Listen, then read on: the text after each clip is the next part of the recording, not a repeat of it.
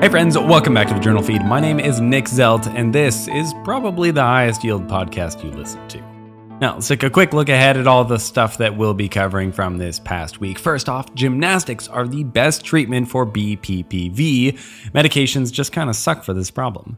Second, your smartphone could help you make the diagnosis of corneal injuries. After that, delayed intracranial hemorrhage for two articles in a row, one looking a bit uh, long-term and another one investigating if we really need to do those repeat scans. And then finally, the best way to defibrillate when defibrillation isn't working. If you are hearing this right now, then you are not currently a Journal Feed subscriber, and so you're just not getting the full version of the podcast or only receiving a portion of the past week's articles. Don't worry, they're all good articles, but if you would like to get full access to both the podcast and the blog, then you'll have to become a member. All the details for that are at journal feed dot org, and remember, we never want money to be a barrier to patient care. So if you're having trouble affording a subscription, just reach out and we will help you out.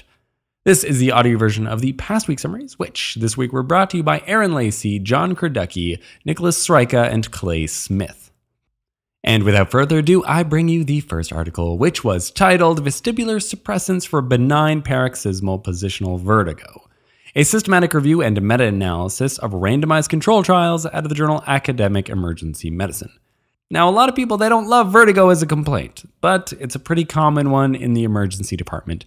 Of course, it can be kind of difficult trying to differentiate between central and peripheral vertigo, or definitively diagnosing central vertigo at the very least. But we're just going to be talking about B P P V in these patients because this is honestly the most common cause. So if you can really nail these ones out of the park, then that's the majority of your vertigo cases right there. Now, I don't think of myself as someone who likes to give pills out, but giving pills out is so easy. And it makes you feel like you actually physically gave something to your patient. I can't be the only one who feels this way because vestibular suppressants are often given out for B P P V, these patients with vertigo. I'd hope you're at least skeptical of the efficacy of these medications, and maybe this paper will push you over the edge. This was a systematic review and meta-analysis of five R C Ts, totaling only a mere two hundred ninety-six patients, but looking at symptom resolution in patients diagnosed with B P P V, as confirmed by the Dix-Hallpike maneuver, who were then treated medically. The vestibular suppressants tested were benzodiazepines, antiemetics, and antihistamines. Three of the five R C Ds had cannula repositioning maneuvers as the control group. What they found was that these medications had no effect on symptom resolution after fourteen to thirty-one days. There was also no effect on symptom resolution in twenty-four hours, no effect on patient satisfaction, quality of life, return visits, or adverse effects. So these medications do probably a whole lot of nothing. Compared with cannula repositioning maneuvers like the Epley maneuver, which do definitely significantly improve symptom resolution. Now, despite being a systematic review and meta-analysis, this is not very high quality data. There was a lot of heterogeneity between the studies and enrollment numbers were pretty low. Now, I think that knowing your cannula repositioning maneuvers is a real good go-to here. I'll remind you that a Cochrane review on this topic showed that there's a number needed to treat of just three for the Epley maneuver. That's pretty amazing. And now I'm I'm fully supportive of when there's just kind of weak evidence either way for using treatments that at least theoretically have a good physiological basis for their efficacy. And that's not really the case for any of these vestibular suppressants, so uh, it's hard to make a case that they're very useful for this problem. It is Buddhful, put away your prescription pad for B P P V and take out your phone to show these patients YouTube videos on cannula repositioning. I've recently discovered the half somersault method, and I find this a pretty easy one for most patients to be able to do. You should check it out. Okay, and let's jump over to the second article titled Defibrillation Strategies for Refractory Ventricular Fibrillation out of the New England Journal of Medicine. Out of hospital cardiac arrest, which I'm just going to call O C A, has a huge mortality rate and is a common cause of sudden death in North America. Those refractory to multiple shocks are typically resistant to continued shocking as well. Repeating the same thing over and over again just isn't very effective, and it's worth trying something new on these patients. Just logically. Some data supports ECMO, but let's think about something a little bit simpler for now.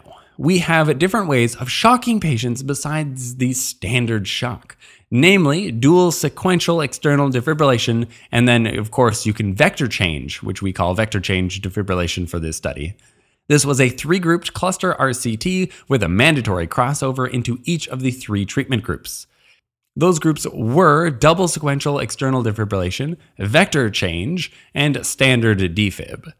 These were conducted across six paramedic services in Canada. Now, they were able to recruit four hundred five adult patients with O C A of presumed cardiac cause and refractory ventricular fibrillation. This was considered to be V fib ongoing despite three standard shocks. Standard defibrillation was performed in the anterolateral position. Vector change defib meant that the pads were then moved to the anterior-posterior positions after the three shocks, which were not successful. And dual sequential external defibrillation meant a second set of pads was applied to give a second shock from a second device immediately after the first device went off. The primary outcome was survival to hospital discharge, which was significantly better in the dual sequential external defibrillation group at thirty percent compared to thirteen percent in the standard approach group. That's a risk ratio of two point two one, really quite good. In the vector change group, this was kind of in the middle at twenty-two percent, still a risk ratio of one point seven one. These are pretty good numbers. This came along with a significant change in the amount of termination of V fib, the amount of R O S C, and most importantly, good neurological outcomes at hospital discharge in the dual sequential external defibrillation group. The risk ratio for survival with good neurological outcomes was the same as the survival to discharge. Pretty darn good. So we're really doing quite well by these patients.